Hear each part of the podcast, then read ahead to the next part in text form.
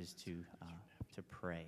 So I would like you to join me in prayer as we seek our Holy Father's guidance. Lord God, thank you so much for the day. We thank you for uh, life and love and abundance that you give us so much. Uh, we just lift you up today. We ask for a special anointing of your blessing. We ask that the words that are spoken uh, through Scripture and through inspiration of the Holy Spirit would just touch our lives and change us, um, inspire us, make us bold through who you are and what you're doing in, in our lives. So, Lord, we invite you here today. We invite you in our hearts uh, that you may do a wonderful work in our lives. And we lift up your high and holy name. Amen. Would you all stand with me? We're going to continue inviting him through prayer, uh, through the Holy Spirit. Become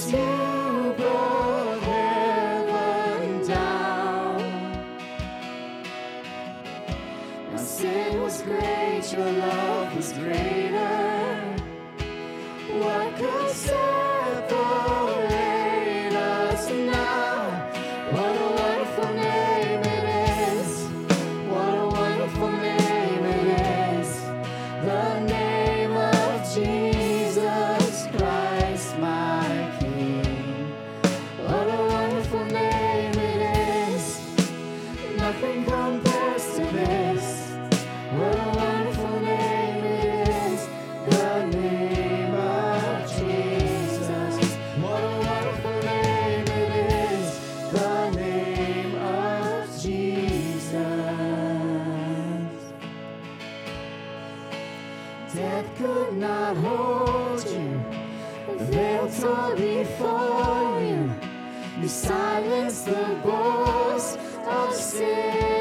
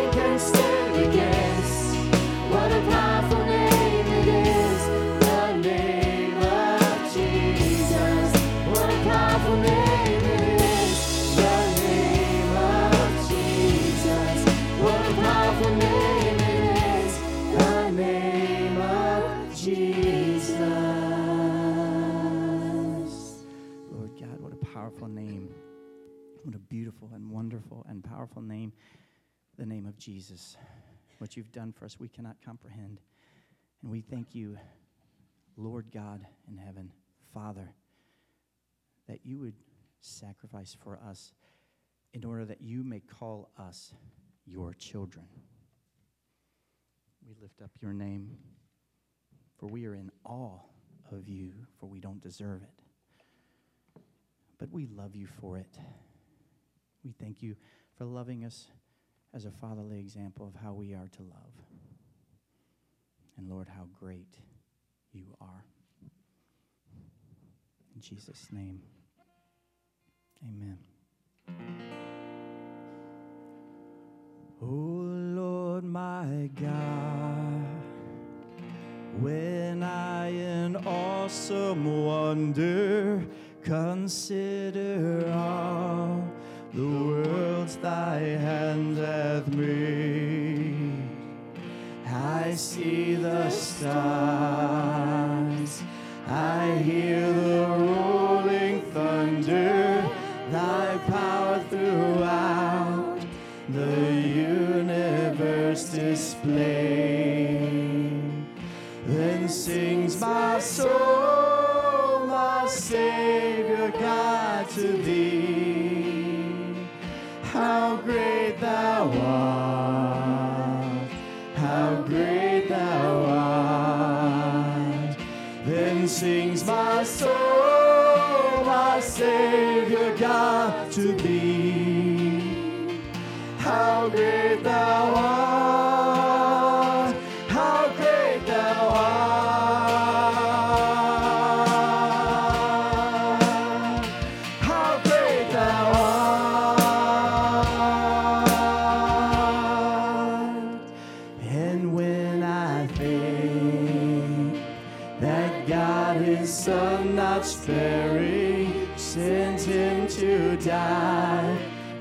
Scarce can take it in that on that cross, my burden gladly bearing, he bled and died to take away my sin.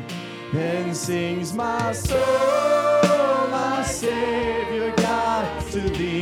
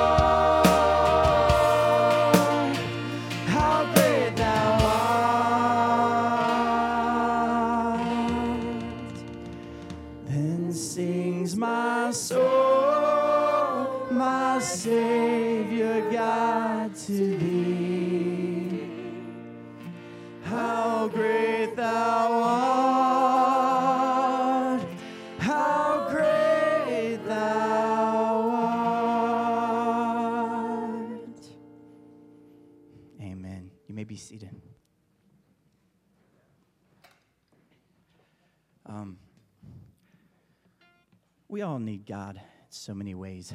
Um, just think about the fact uh, of Father's Day and, and a song that I've heard. It's, it's, it's new for the, this service, but I mean, it's old for this service kind of era, but, uh, and it's called Lead Me. And I, I, I wanted to, I want to recognize, first of all, uh, I want to recognize all of the fathers. So, everybody who is a father, please stand. You know who you are. You know, I don't. It's hard to get these men, uh, all these uh, men, to stand up like this. But you know, uh, what an honor and a privilege it is that you have before you the responsibility of being a father. And um, and inherent with that responsibility is being a husband, uh, being good at what you do so that you can be a provider, but being the emotional, being everything that you, you need, that your family needs. Um, also, at this time, I want to, because I want to pray, I want to pray for fathers today, but I also want to pray, if you are, are a man, I want you to stand. Uh, man, men, young men, uh, older, just uh, if you're a man, please stand. Because what I'd like to do is we need to realize, I think, as men, uh, that we are under attack and in a bad way. Um, the family is under attack, and there's so many different things. And I want us to, I want the whole congregation to pray for you um, because past, present, or future, you are a father or a father figure. Because you, you, if you're not yet, you will be. And everywhere you are, you're leading where you are. And so you need prayer because you're under attack. So we're going to pray for you right now. Father, thank you. Father God in heaven, thank you for for the things that you have placed in our lives, for the trials, for the difficulties that create in us strong, willing people to go out, men to go out and, and proclaim your name and to live a life worthy of the calling. I want to ask for forgiveness for us right now because, in so many ways, everyone here, just being human, but being men in particular ways, are there's been a challenge. There's been a lot of challenges. And so I just want to pray that you would strengthen us everywhere that we are through your Holy Spirit, that you would help change our lives. You would open our eyes to just how important it is to be, to walk out of these doors and be the men that you call us to be. It's a rocky journey. But Lord, through your Holy Spirit and through your power, you give us that strength. So we thank you for that in advance. And I want to thank you for every man here and what they mean and what you have for them and your purpose in their lives. So we ask this in the name of Jesus that you would give them power and strength to be who they were meant to be. We ask this in Jesus' name. Amen. You may be seated.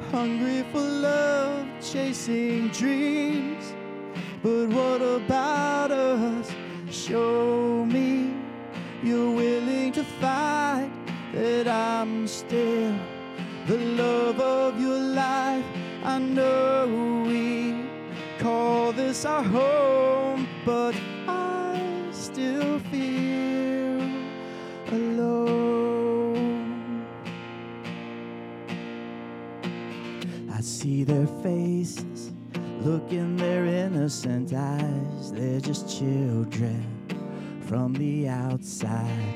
I'm working hard.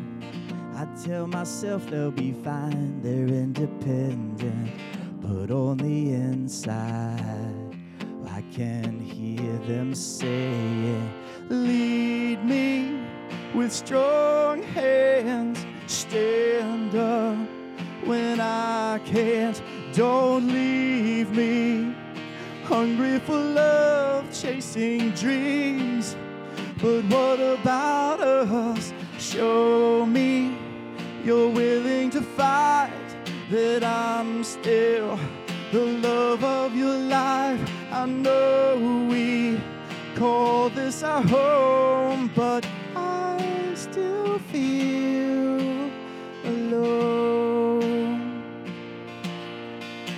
So, Father, give me the strength to be everything I'm called to be. Oh, Father, show me the way to lead them. Won't you lead me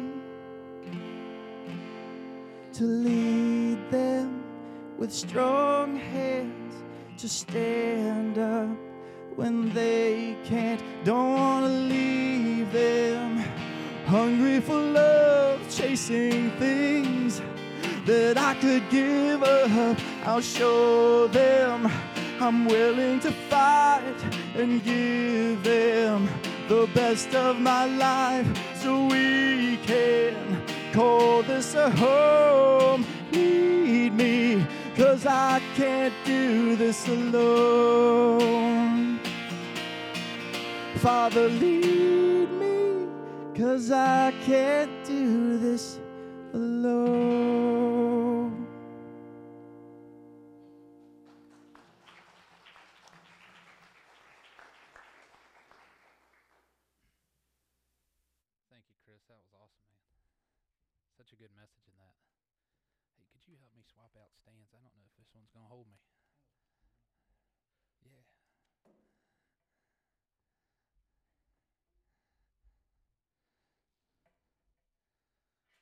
All right. Well, good morning, everyone.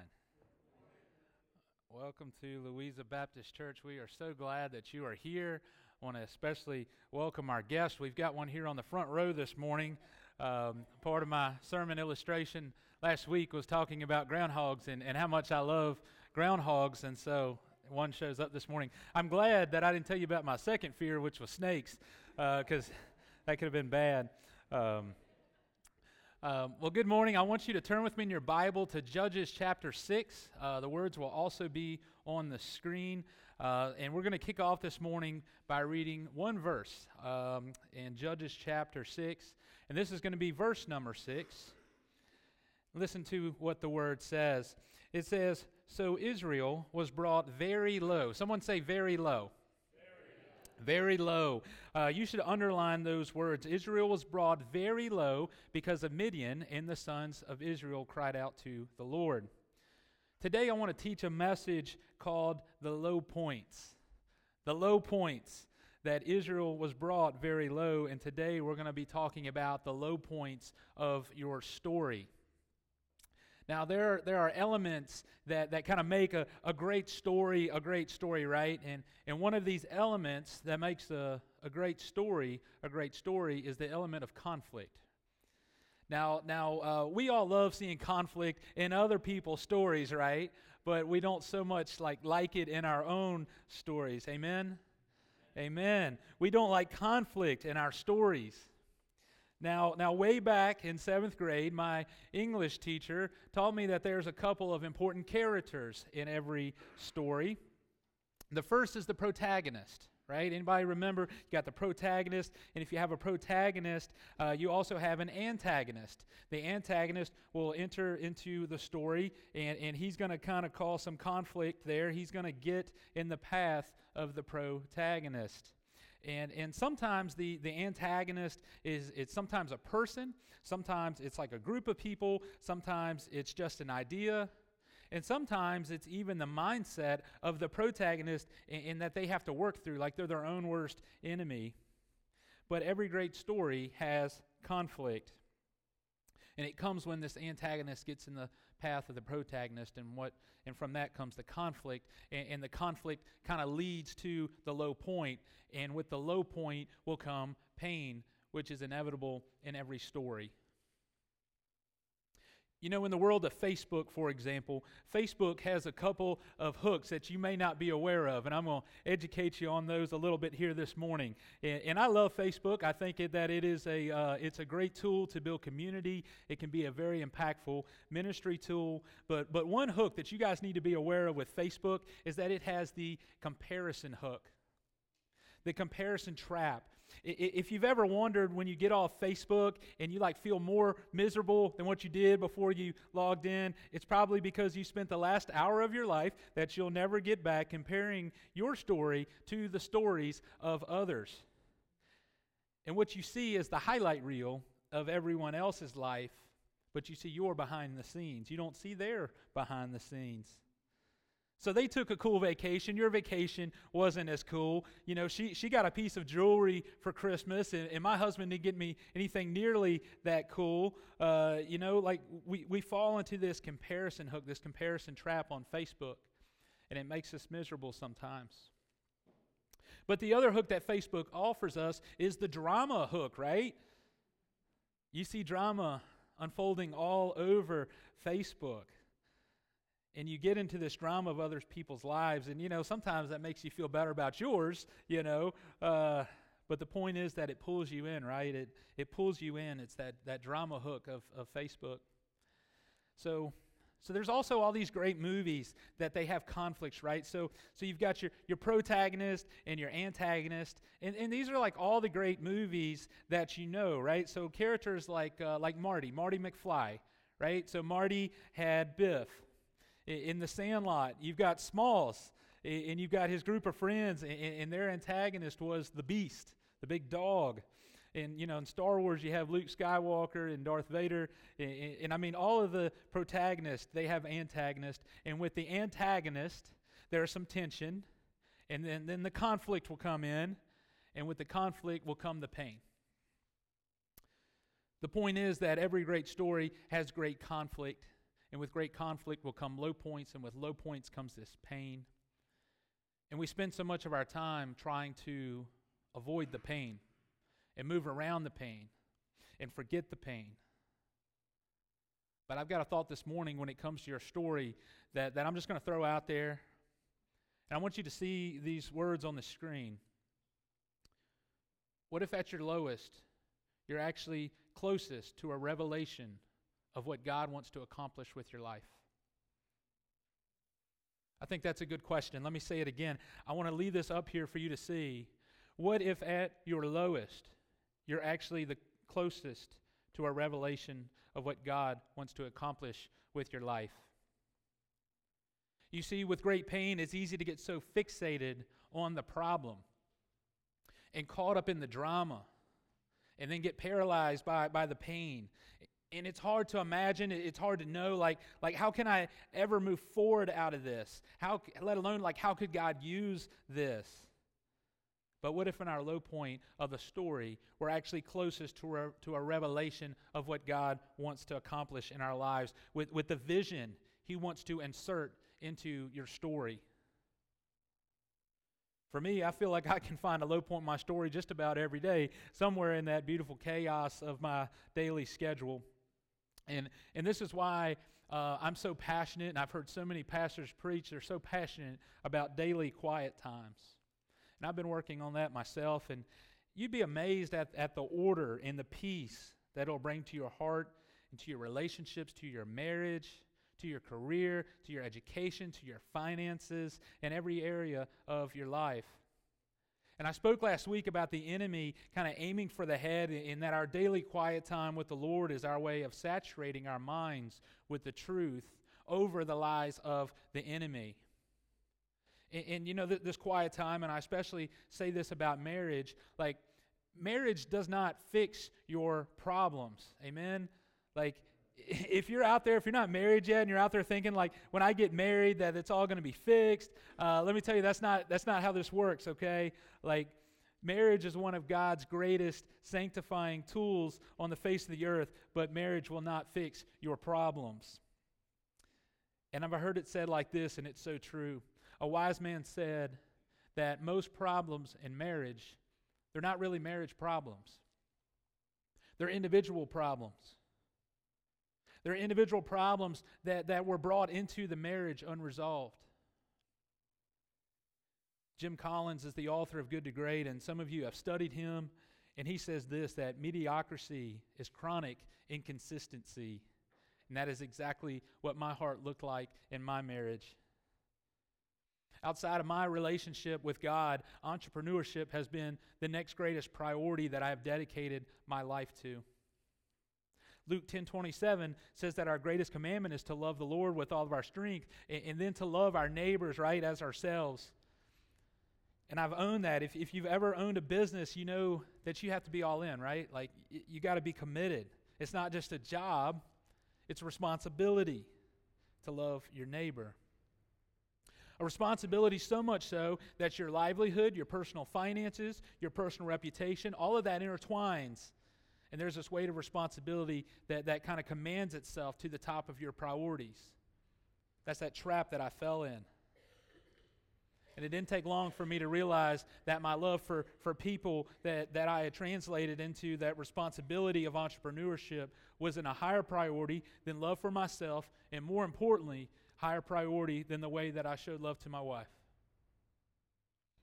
An individual problem disguising itself as a marriage problem. And this may be a struggle for, for a lot of us, even if you don't own a business. We've just got that responsibility. We have those things that take that precedent. And we're trying to balance work and personal and responsibility and appreciation. And one night after my wife and I went through the harsh words, and after we went through the tears, I found myself in a full out sob. Thinking about this overwhelming task of, balancing priorities. And, and I cried out to the Lord for help. And the Lord reminded me of this promise. This promise that came from my wedding vows that I promised to my wife. And I quote, that a day will never go by without you knowing how much you are loved. Because of the gracious and goodness of our Father in heaven, it is the greatest privilege of my life to make these vows to you. And I prayed to God. I don't know the answers, God. I don't know how I'm going to do it all, God. But your word says, Galatians 2:20, that the burdens I have, they've been crucified with Christ, and I live by faith of the Son of God. I need your help, God. I need you to lead me. I need you to help lead me so I can lead my marriage the way you would have me to lead it.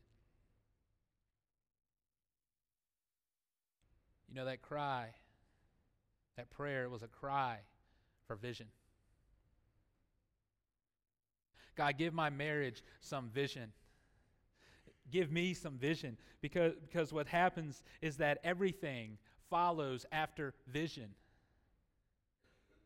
God, give our marriage some direction. Give my heart some direction. G- give us a couple, as a couple, some, some direction, God. Something that we can aim at. And I'm telling you that God began to and is still answering that prayer today. I'm so thankful for that. And that's why I'm so passionate about like young men. Get, get the vision before you get into the marriage or, or like young couples, get a vision early on and take aim at something in your life now before, before years go by in, in a struggle that's not even necessary. But look, here's the deal. We could talk about dysfunction all day, right? I mean, we've got plenty of it we could talk about. But back to the question what if in the low low point of your story, we're actually closest to a revelation of what God wants to accomplish in and through us.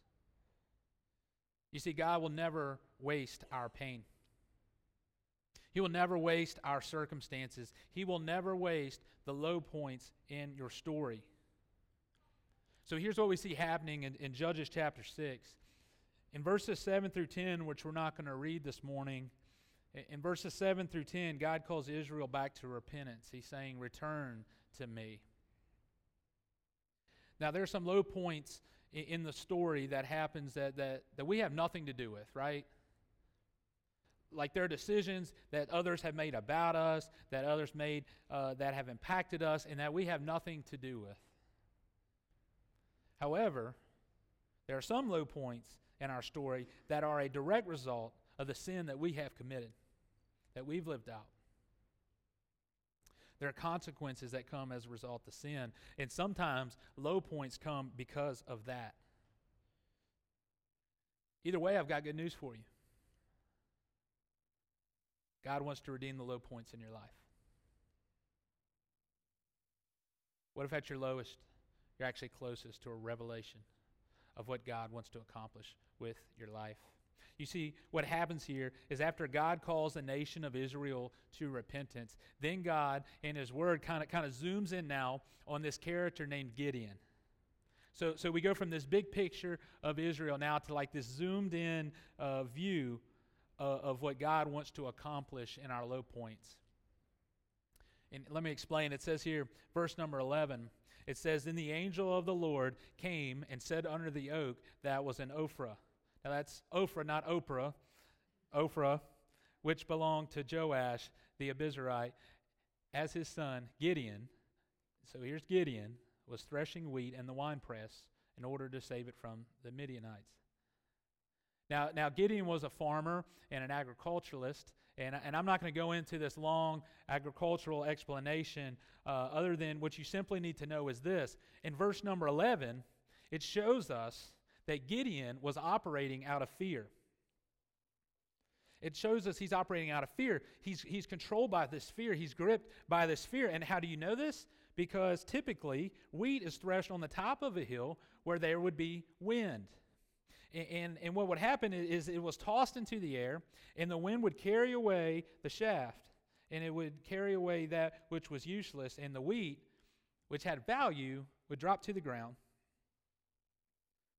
So the wind would aid in that. And, and what we read here is that Gideon was threshing wheat down by the winepress, which would mean he was kind of down in a low place, in a private place of hiding. And so we see here that Gideon's operating out of fear. I mean, he's like at a low point, literally and figuratively, which is ironic given that we read in verse number 12. Verse number 12 says this The angel of the Lord appeared to him, appeared to him, and he said, The Lord is with you, O valiant warrior. Now, is God being sarcastic here? I mean, this guy's hiding. Oh, valiant warrior? I don't think so. And I, am not a huge fan of like that rude, sarcastic humor. I don't know about you guys, um, but I don't think that's what God is doing here. I mean, Gideon is known for being kind of timid and cowardly. But God's not teasing him. I mean, He's not throwing His fear up in his face, He's not patronizing him. Oh, valiant warrior. I mean, the man is down in the valley trying to thresh wheat. Let me tell you what I believe God is doing here.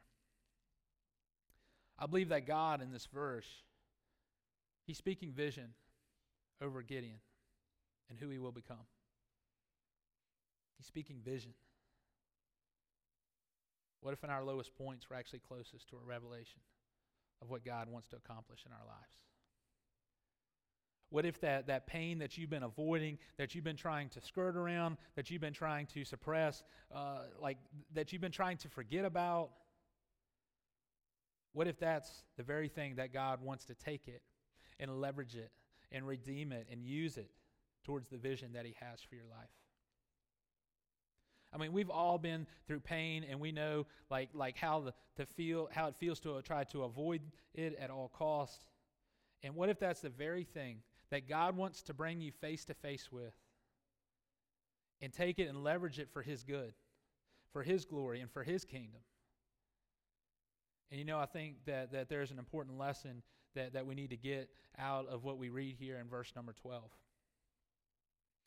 The most important thing about you is how God knows you and sees you. Let that sink in.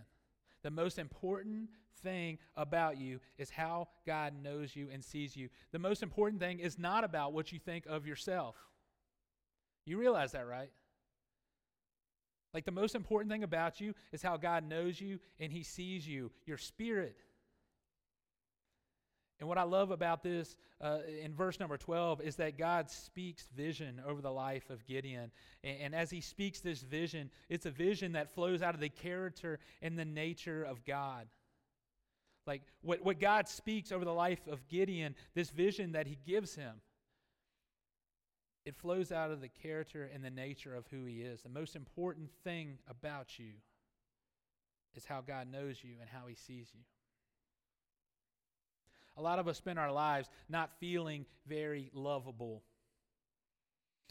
And you know that, that the fact of the matter is, I'm so thankful that God does not love me because I'm lovable, because I'm not lovable. God loves me because He is love. 1 John 4 8.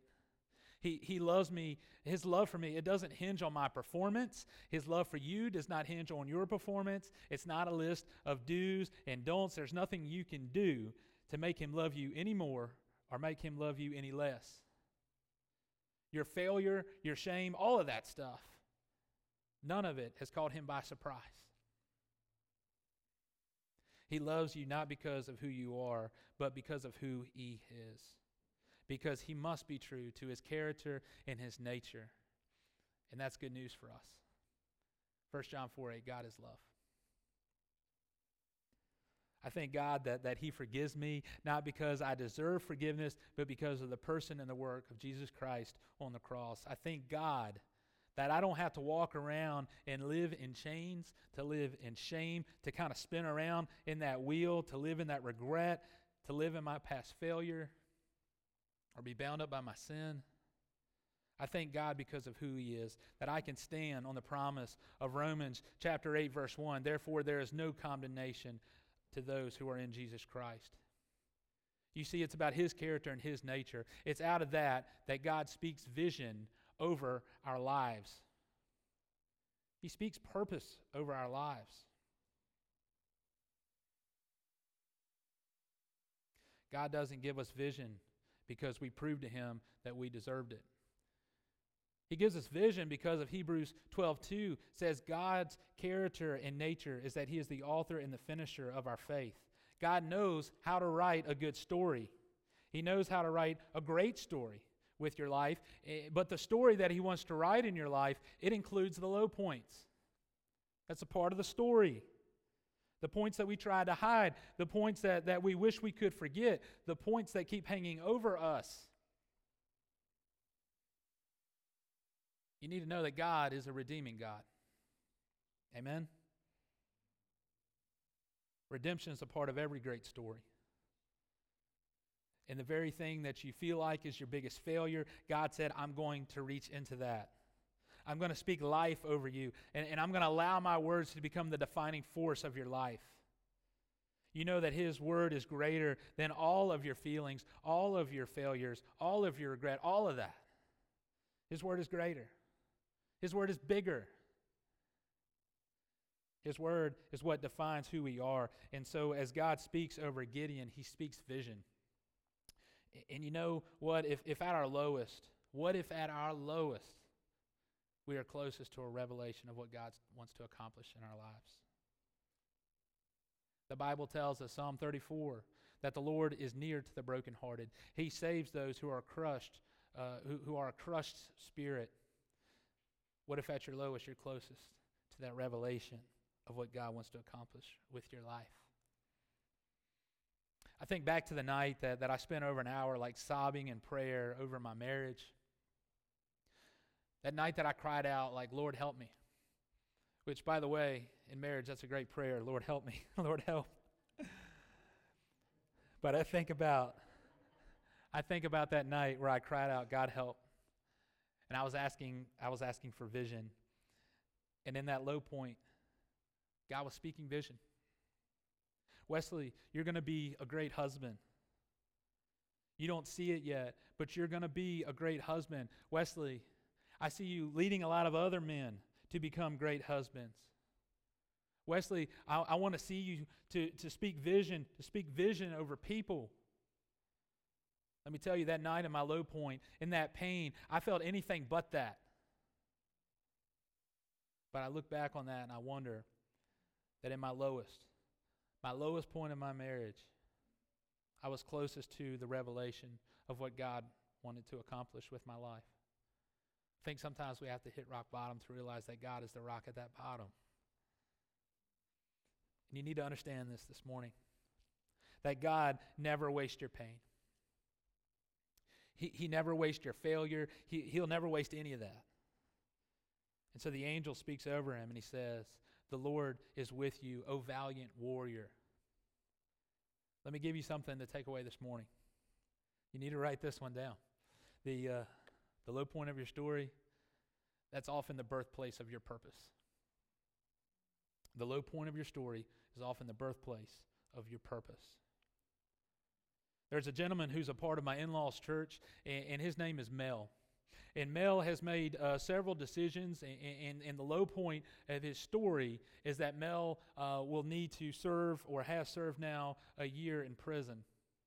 And nearly every week while Mel has been in prison, he has uh, sent a handwritten letter, letter to this pastor from prison. And from the outside, here's what this pastor's telling me that, that, that he's reading. You wouldn't believe the opportunities that are here in prison. That God is using me to lead a lot of men to prayer and the study of the Word of God. Let me just tell you something. The world looks at Mel and they speak over him and they say, he's a prisoner, he's a convict.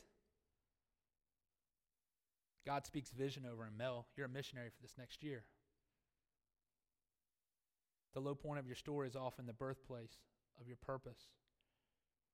If we continue to wallow in the pit of self-pity, we will never experience that. And I know I know how hard that pit like sucks you in. And I know what that's like.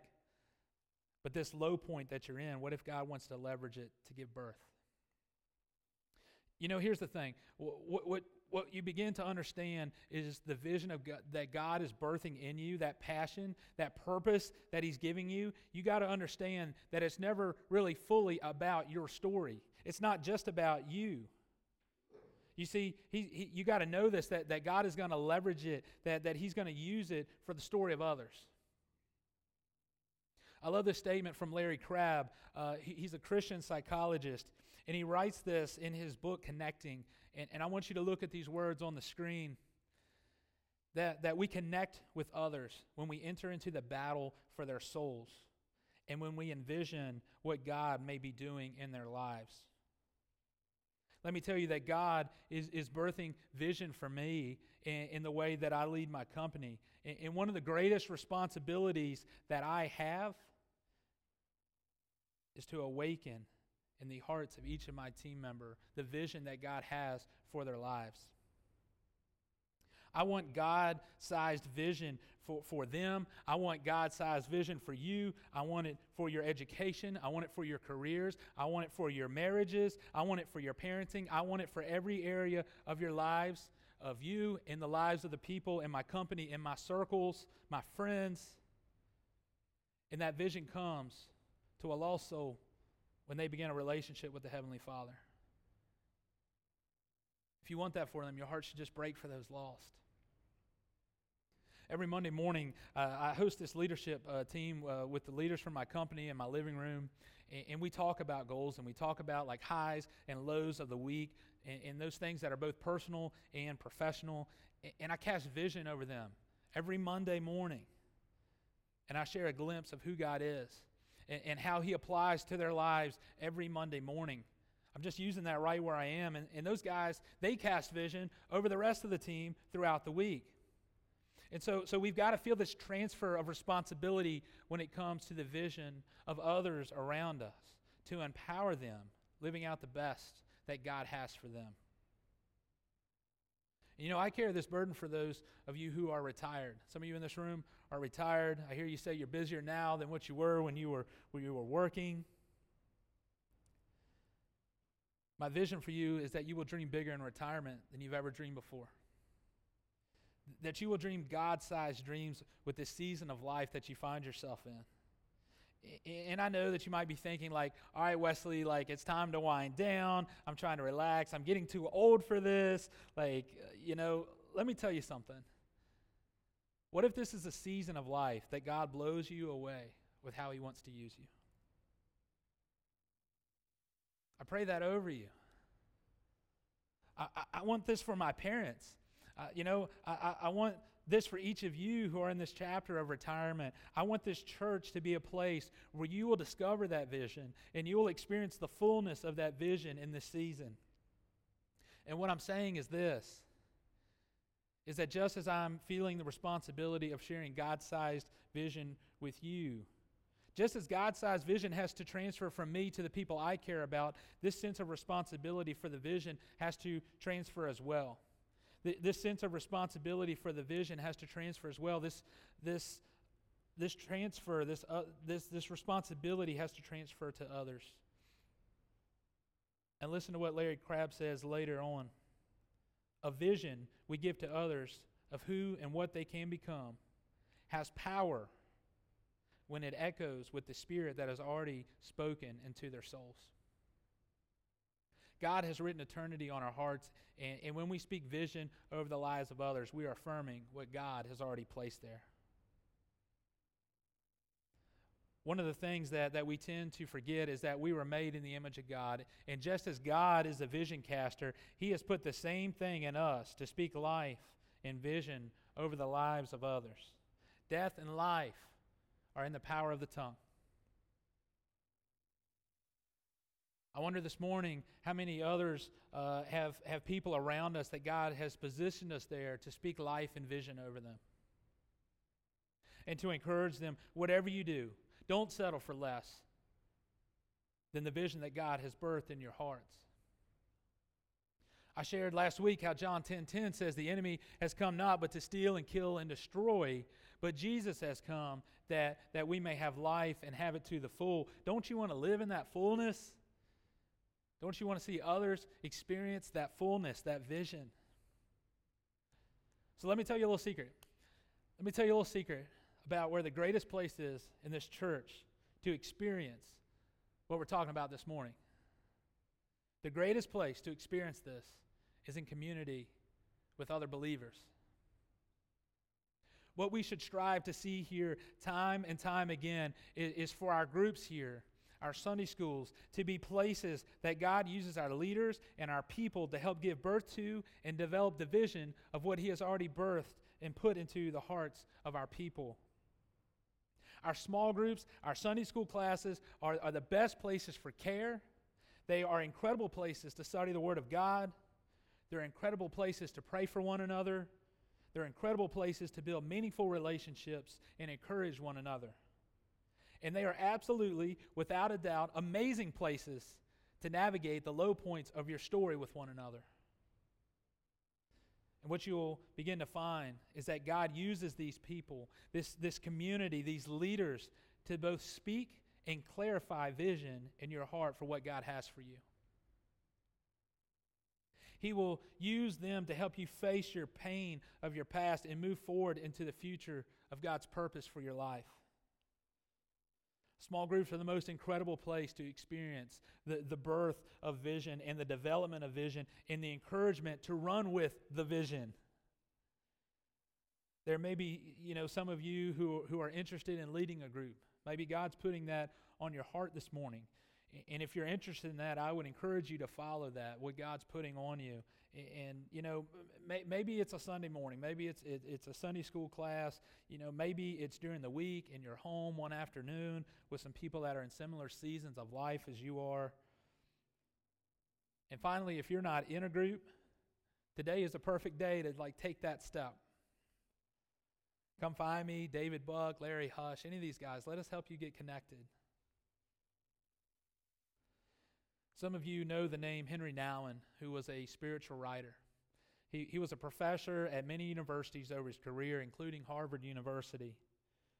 But he talks about how he spent his entire life being very successful, and then following that, at his time, as his time was kind of winding down, like, like he hit the low point.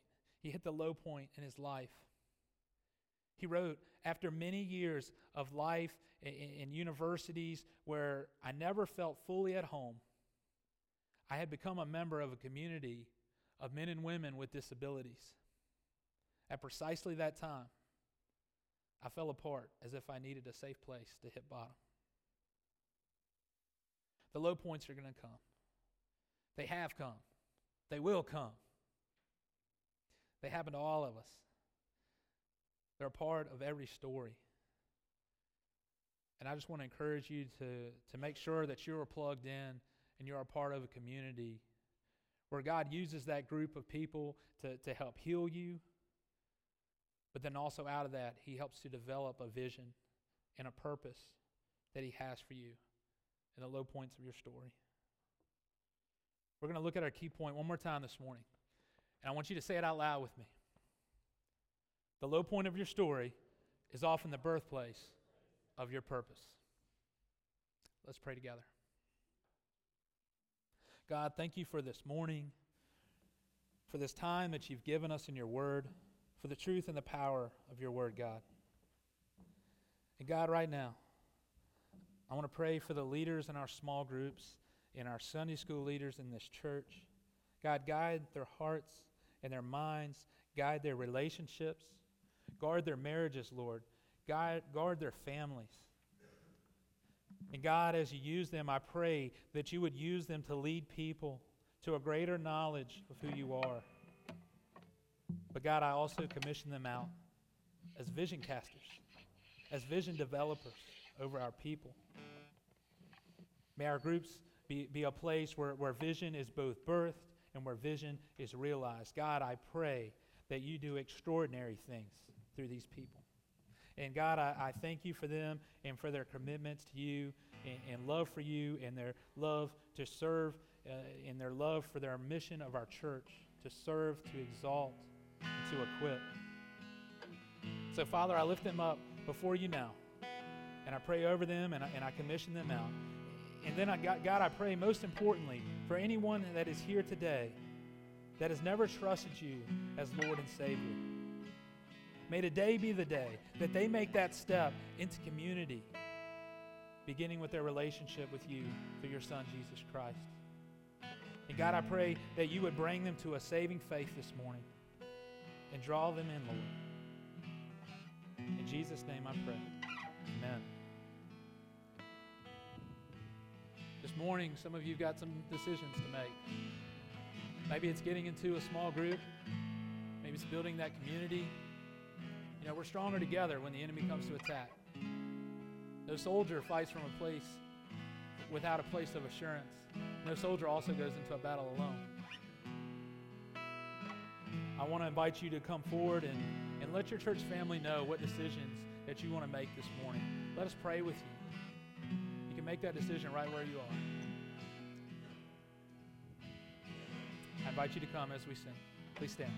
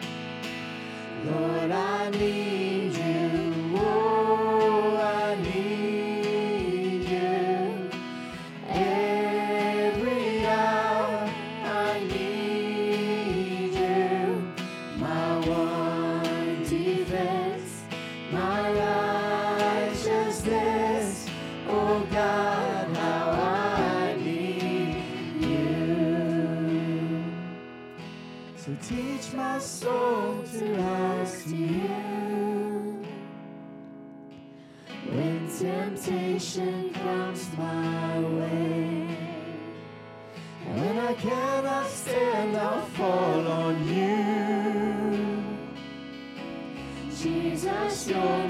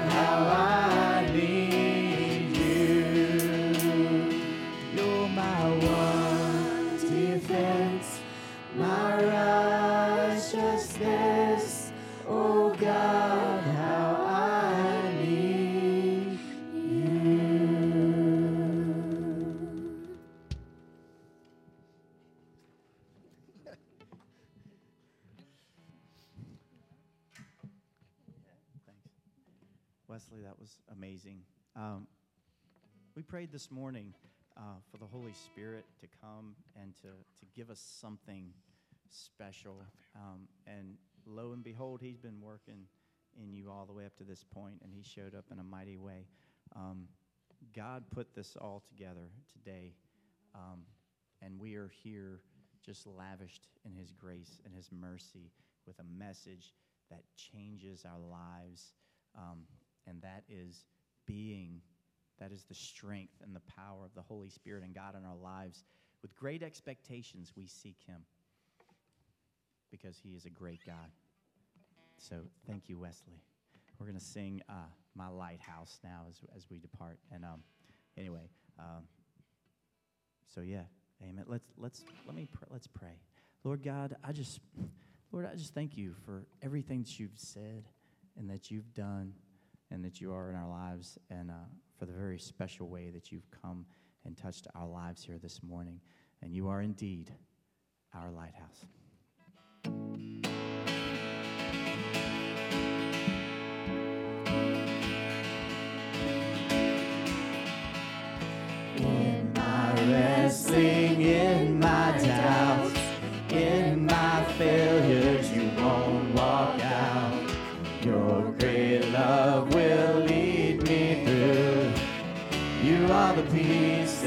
Troubled sea. Whoa, you are the peace in my troubled sea. In the silence, you won't let go. In my questions, your truth will hold. Your great love will lead me through. You are the peace in my troubled sea. Whoa, you are the peace in